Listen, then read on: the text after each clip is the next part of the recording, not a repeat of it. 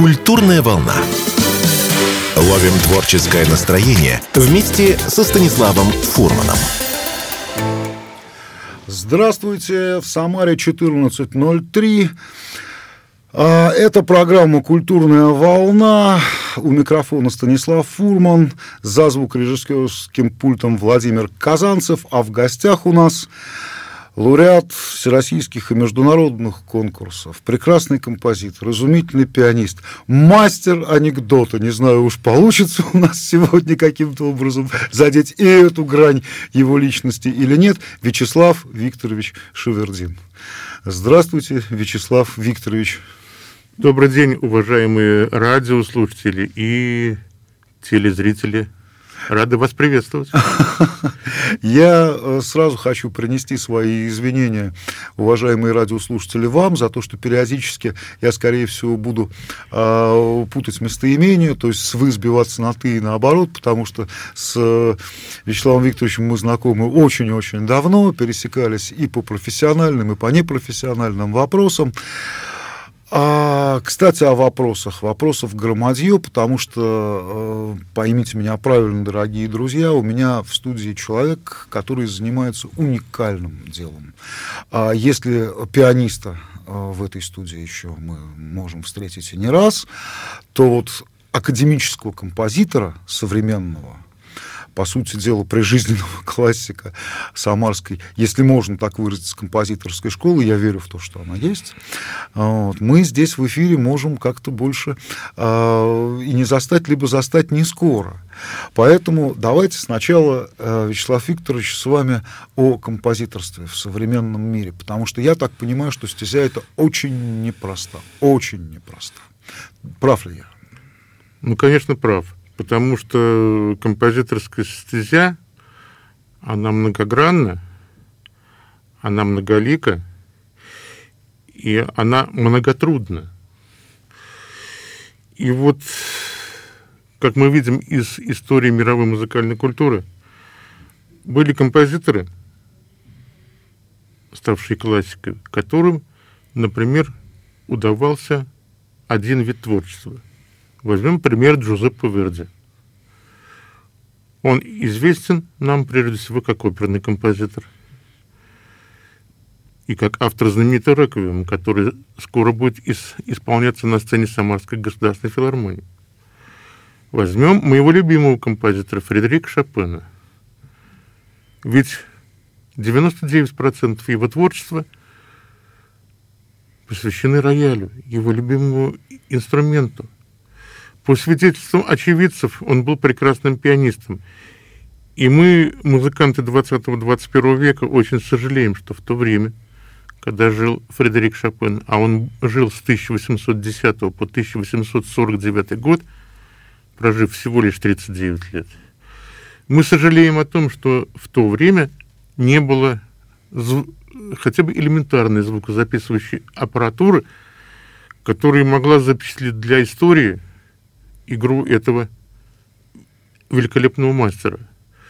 Но есть другая сторона медали. В его многогранном, многогранном фортепианном творчестве мы можем понять, какого, э, какого как, каким он был пианистом.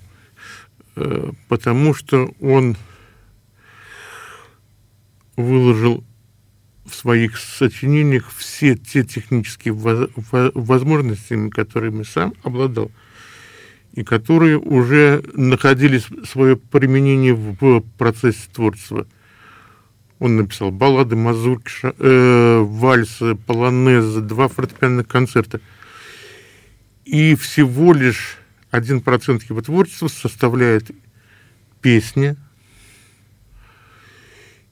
и четыре, и четыре сонаты, три, три из них для фортепиано, и одна знаменитейшая соната для виолончели и фортепиано. Что же касается композиторов, ушедшего 20 и начавшегося 21 века, то здесь мы тоже видим и, мы, и многогранность композиторского таланта. Возьмем Дмитрия Дмитриевича Шостаковича. Прекрасный пианист – Фирма «Мелодия» в свое время выпустила комплект «Шестакович пианист», где он играл не только свою музыку, но и музыку великих композиторов прошлого и настоящего. А начинал он свою музыкальную карьеру как топер в кинотеатре немого кино в, его родном Ленинграде, в скобочках Санкт-Петербурге. Он писал и киномузыку, и 15 симфоний, и две сюиты для, для джаз-оркестра. Но в наше время есть композиторы, специализирующиеся преимущественно на, на каком-то одном виде. Назовем их кинокомпозиторами. Михаил Тривердиев, Исаак Шварц, Алексей Рыбников и многие-многие другие. Я, наде... я надеюсь, что не обидятся те люди, которых я не назвал. Да и у нас, в нашей Самарской губернии, очень хорошие композиторы.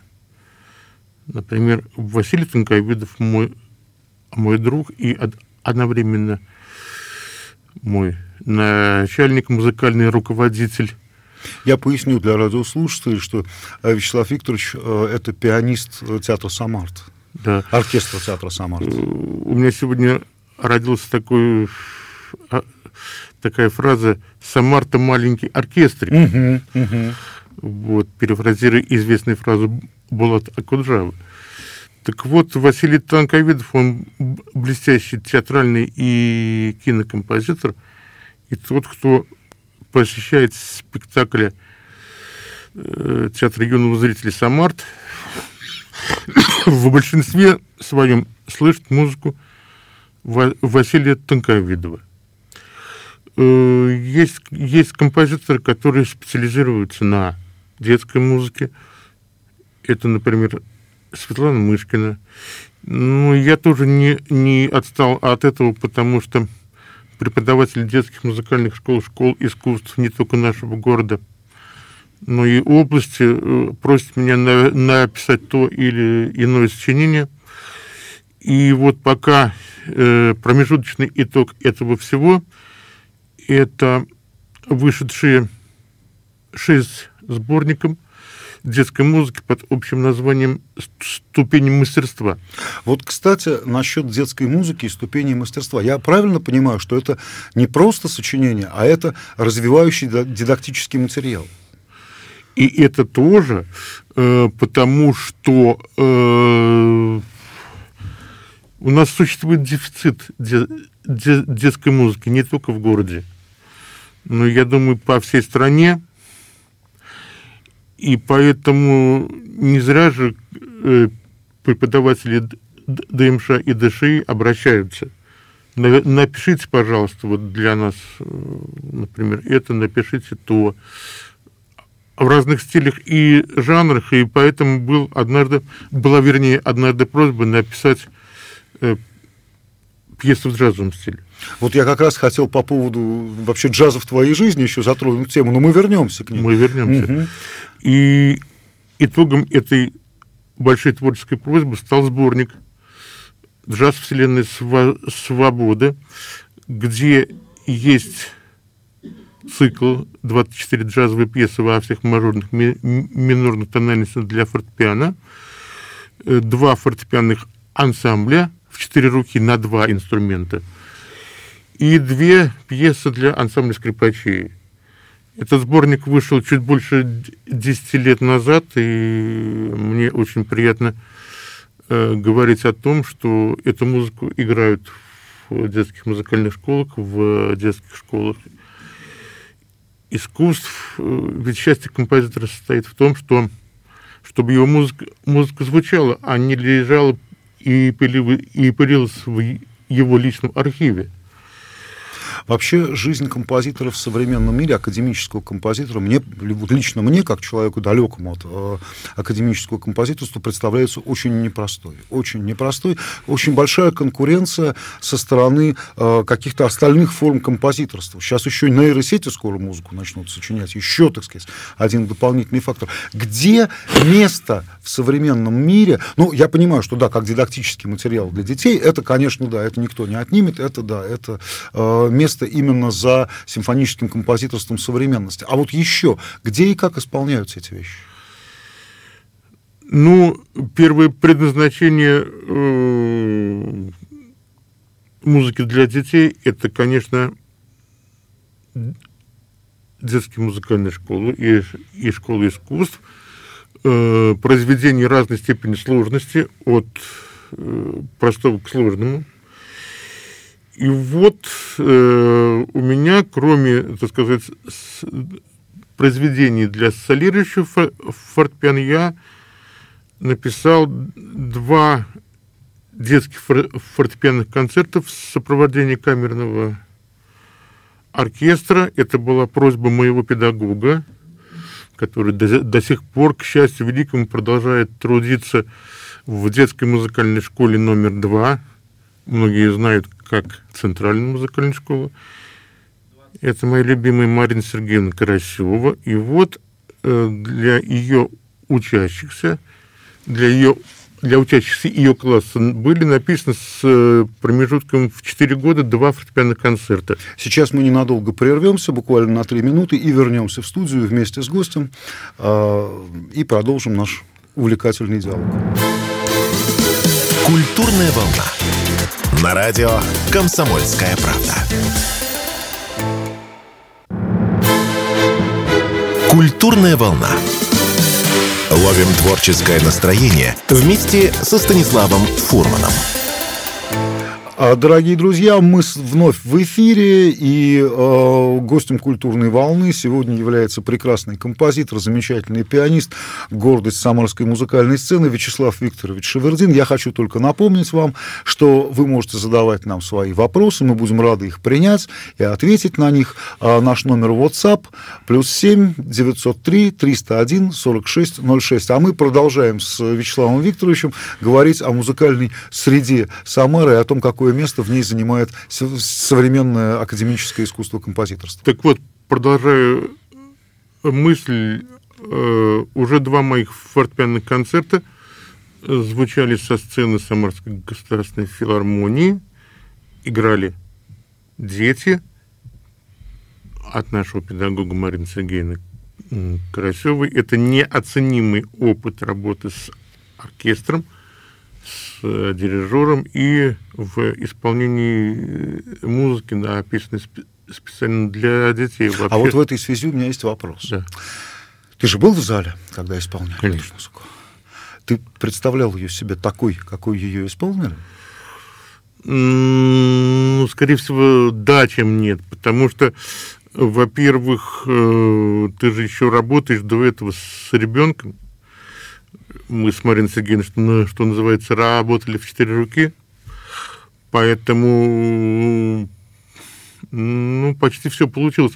Но ты ведь необыкновенно переживаешь за того маленького человечка, который находится на главной академической сцене губернии.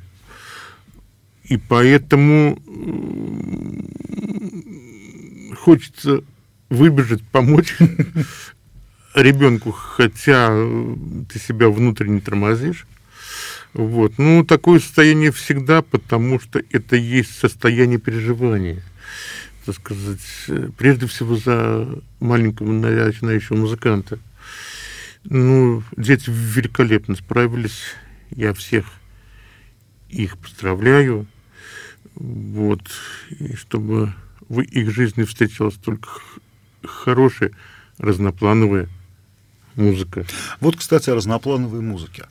А до этого ты говорил о том, что у композиторов есть, ну, скажем так, а, определенное сегментирование внутри собственной профессии. Кто-то пишет по большей части музыку для кино, кто-то по большей части пишет балеты, кто-то оперы и так далее. У тебя есть какая-то своя специфика? Ой, пусть этим занимаются наши уважаемые музыковеды. Я всего лишь, наверное, скажу, что композитор в своей жизни должен попробовать все. Все, что, что его интересует.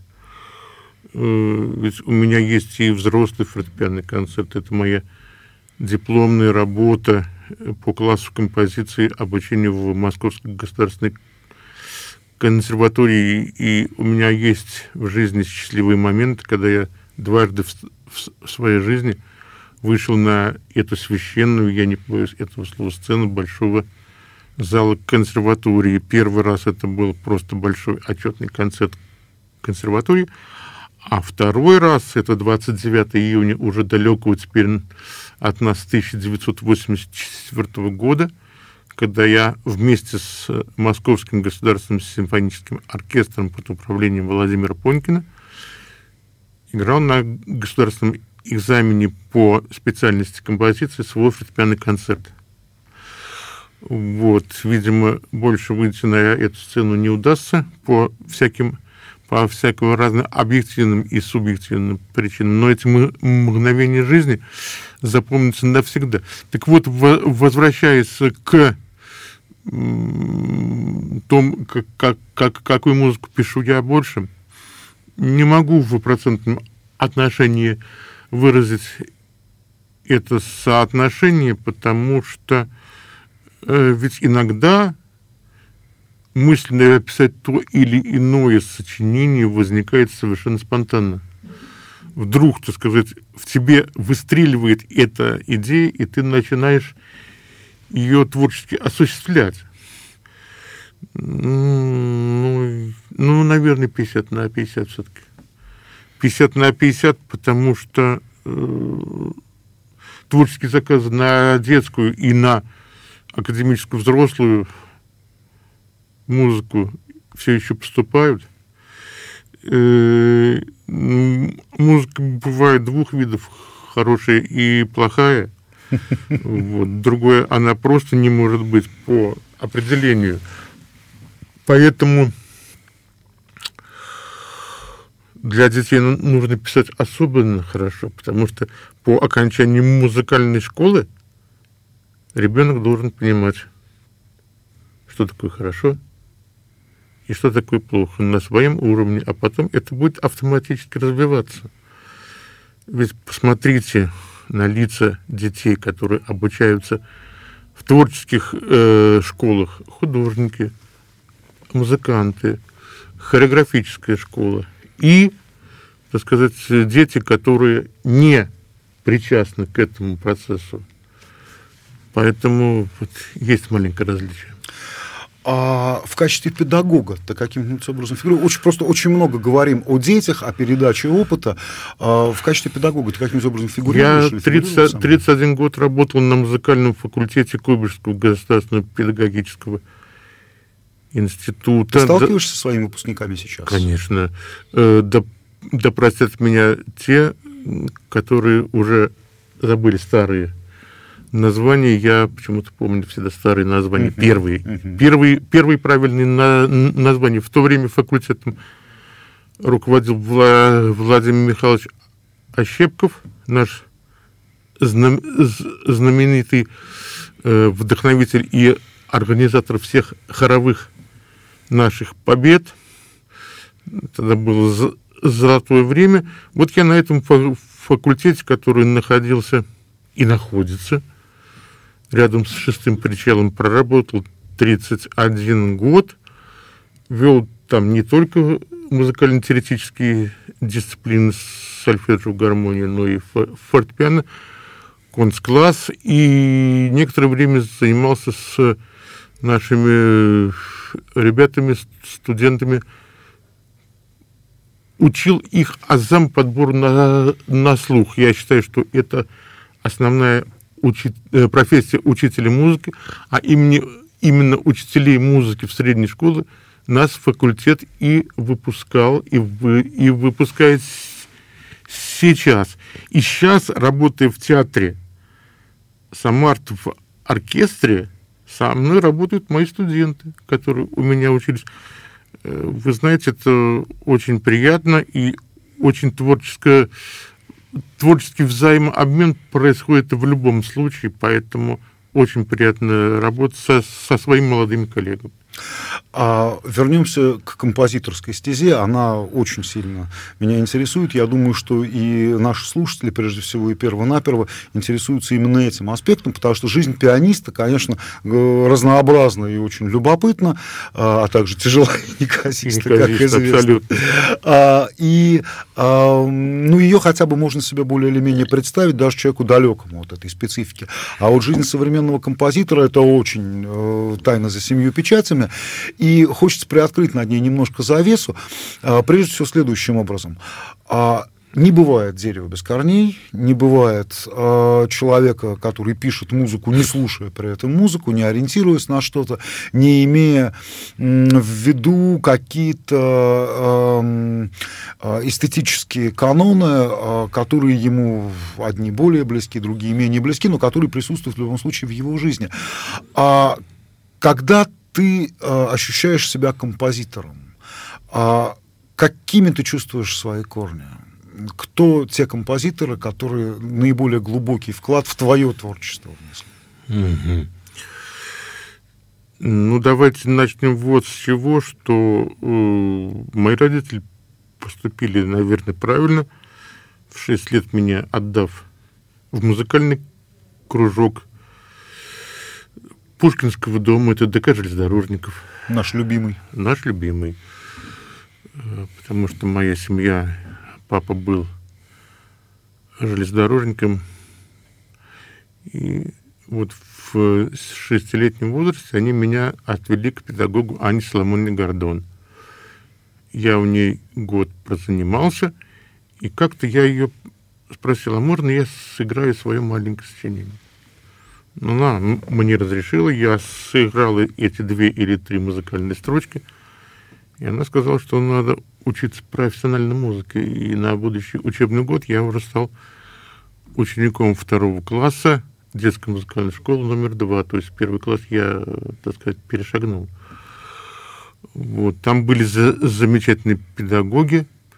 Хочу выделить своего первого педагога в детской музыкальной школе, Софья Викторовна Виноградова, преподаватель по сольфеджио Шиманову Татьяна Владимировна. К сожалению, их уже по объективным причинам нет с нами, но это те люди, которые заложили незаметно, заложили ту основу, на которой потом я строил, так сказать, свою карьеру и свое творчество. Э, в, музыкаль... Э, в музы... Суффиксная Виноградов за... занималась со мной и еще некоторыми ребятами композицией. В музыкальном училище был Владимир Львович Мицтелло, который вел и здесь факультатив мы, по композиции. Здесь мы сделаем небольшую паузу на 5 минут на новости и рекламу, а потом вернемся в студию. Культурная волна. На радио «Комсомольская правда». Культурная волна. Ловим творческое настроение вместе со Станиславом Фурманом. И вновь мы с вами, дорогие друзья, за звукорежиссерским пультом Владимир Казанцев, а у нас в гостях прекрасный пианист, замечательный композитор, легенда самарской музыкальной сцены Вячеслав Викторович Шевердин. И мы остановились в беседе. А, собственно, вопрос-то я задал про любимых композиторов, которые оказали наибольшее влияние, но нельзя не отдать должное, конечно, педагогам и базе. Э, так вот, в э, музыкальном училище у нас был факультатив – Сначала его вел Леонид Филиппович Другов, потом Владимир Львович Мицтелло. И в 1978 году я поступил в Московскую консерваторию э, в класс композиции Романа Семеновича Леденева. 4 э, декабря прошедшего года ему исполнилось 93 года. Живой? Живой. К счастью великому. И, и вообще Московская композиторская школа оказала на меня большое влияние, потому что мы все время будучи студентами, ходили на премьеры новой музыки московских композиторов. И вернувшись в 1984 году в Самару, Куйбышев, вернее, э, я продолжен и продолжаю сейчас заниматься э, творчеством. И вот совсем не, недавно я стал обладателем третьего гранта губернатора в области литературы и искусства грант посвящен творчеству великого русского поэта Бориса Зиновича Сиротина, нашего земляка. 5 октября ему исполнилось бы 90 лет, но, к сожалению, в 2020 году, в сентябре, Борис Зинович покинул наш мир.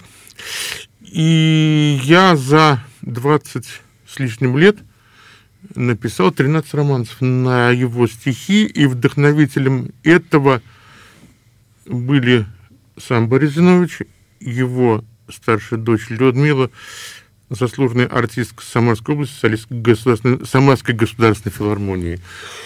И вот мы выиграли грант, посвященный творчеству, куда вошел концерт из стих... Э, э, мы делаем сейчас программу совместно с коллективом «Волга Фолк Бенд» под руководством Дмитрия Будского. Мы делаем программу из стихов Бориса Зиновича и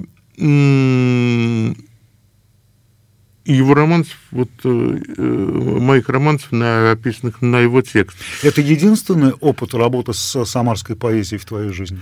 Да. Э, дело все в том, что до Бориса Чиновича я не писал вообще вокальной музыки. И как-то вот эти 13 романсов, э, они, можно сказать, что получилось так скажу нескромно, и хочется еще писать. На цифре 13 останавливаться вообще не, не хочется. Вот. Эту программу увидят не только в нашем городе, но и в, во многих городах губернии. Пригласить приглашаю, но пока точных дат не имею. Вообще твоя музыка часто исполняется за пределами Самарской губернии? Вот это большая проблема, потому что э, к современной академической музыке относятся немножко с настороженностью. Ну, и эту настороженность можно понять, потому что кота в мешке тоже не хочется брать. Но я думаю, что, как, что когда-нибудь при развитии наших современных технологий можно будет переслать той или иной концертный организации аудио или видео материала, вот тогда и будет, я думаю, проблемы решаться положительно. Хотелось бы вот на чем еще сакцентировать внимание. Я слышал музыку, которую э, пишет Вячеслав Викторович.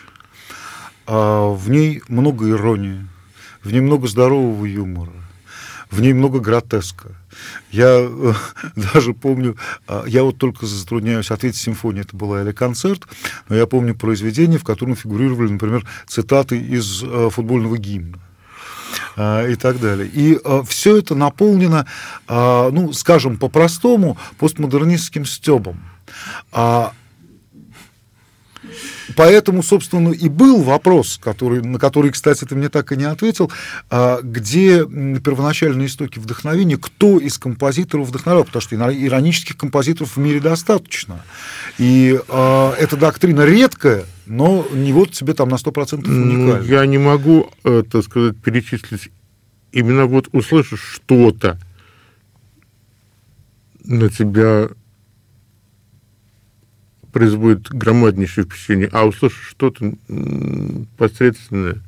А по поводу э, коды футбольного, футбольного марша, написанного Мат, Матвеем Блантером, этот концерт был написан в 2016 году. Это первый детский концерт. Перед проведением чемпионата мира по футболу. И поэтому предвосхищая, угу. предвосхищая, я вот решил так немножко. Вдохновение черпается порой из неожиданных, так сказать, э, источников. Э, я вообще родийный человек, меня папа воспитал э, как радиослушателя. В то время, когда это было, это было 60-е годы, еще не во всех семьях был хотя бы один телевизор – Поэтому у меня отец по радиоэфиру бегал, то есть э, по всем волнам, волнам, волнам, и как-то волей-неволей приучил меня к, хорошей музыке, не заставляя ее слушать. Она сама... Да и радио «Точка» Она в 6 утра включалась, в 12 ночи вы, выключалась, там были прямые трансляции из московских концертных театров, из, из московских концертных залов в прямом, как говорится, эфире. Это были... Я до сих пор помню 10 июня 1972 года, когда по радио передавали из Большого зала консерватории концерт Ивана Клиберна, первого победителя первого конкурса, международного конкурса имени Чайковского в 1958 году. Он спустя 14 лет тогда на тот, на тот период приехал на гастроли, и для меня является эталонным его исполнение фортепианного концерта норвежского композитора Эдварда Грига. Вот это для меня эталон. А насчет а, композиторского искусства. Я понимаю, что вряд ли в прямом смысле композиторству можно научить. Скорее можно дать какие-то рекомендации тому, кто уже склонен быть композитором, как вот в свое время наверняка их давали и, и собственно, тебе. А, тем не менее, а в современном мире композитором, композитором стать очень легко. Есть замечательная вещь, которая называется компьютер Есть. с кучей программ. Есть э, да, даже э, беспрограммные способы уже сочинения музыки с помощью, например, той же нейросети. А, что можно посоветовать людям, которые чувствуют в себе а, тягу к а, созданию академических произведений? Именно вот их. Я сейчас скажу страшную вещь. Я не владею компьютером вообще. Это не страшно, это прелестно. Так что посоветовать людям, которые собираются посвятить себя академической музыке? Обращаться за консультацией к нашим самарским композиторам. И мы всецело будем э, помогать молодому дарованию развивать свой талант. Э, Есть у нас очень хорошие ребята в городе и даже в области. И мы всегда советуем, ребята, не стесняйтесь, звоните, спрашивайте, приезжайте на консультации. Если надо, если есть крайне не- необходимость, мы приедем. Вот, таланты надо развивать. Таланты надо развивать. Не потому, что особо, особо композиторский, а вообще все, все, все таланты надо развивать. У нас очень много одаренных, одаренных в, в творческом плане детей. Поэтому, ребята, давайте не будем зарывать талант в землю. У нас остается буквально пара минут в эфире, и хочется получить вот от человека с таким уровнем опыта, с таким уровнем знаний, с таким уровнем понимания а, того, что происходит в музыке, хочется а, получить совет. Ну, собственно, совет хочется получить не мне, а мне бы хотелось, чтобы наши радиослушатели, среди которых наверняка немалое количество и меломанов, и людей, склонных к сочинительству музыки, а, чтобы ты дал совет прежде всего и первонаперво. Вот буквально три композитора академических, которых, ну, просто вот кровь из носу необходимо знать любому, кто хочет сочинять музыку. Знать хорошо, знать глубоко. Я назову пятерых. Ба- Бах, Моцарт, Бах, Моцарт, Бетховен, Шопен, Чайковский, Рах... Рахманинов, Скрябин. Это уже 10, да? Знать историю мировой музыкальной культуры, знать историю отечественной, ми- отечественной музыки. И слушать по, побольше великолепной классики. Классики в общем понимании. Вот. И ваши положительные эмоции не заставят себя долго ждать. Слушайте только хорошую музыку, общайтесь только с хорошими людьми. Всем здоровья, всем удачи. До новых встреч. Дорогие друзья, огромное спасибо я хотел бы сказать Вячеславу Викторовичу за то, что э, в этой студии он оказался, за то, что мы узнали многое из того, что до этого нам было неизвестно. Я надеюсь, мы еще не раз пересечемся и в этом студии, и э, на, э, увидим тебя на сценах различных лучших наших э, городских. А сейчас всего доброго, дорогие друзья. До новых встреч. В 18 часов слушайте темы. Культурная волна. На радио «Комсомольская правда».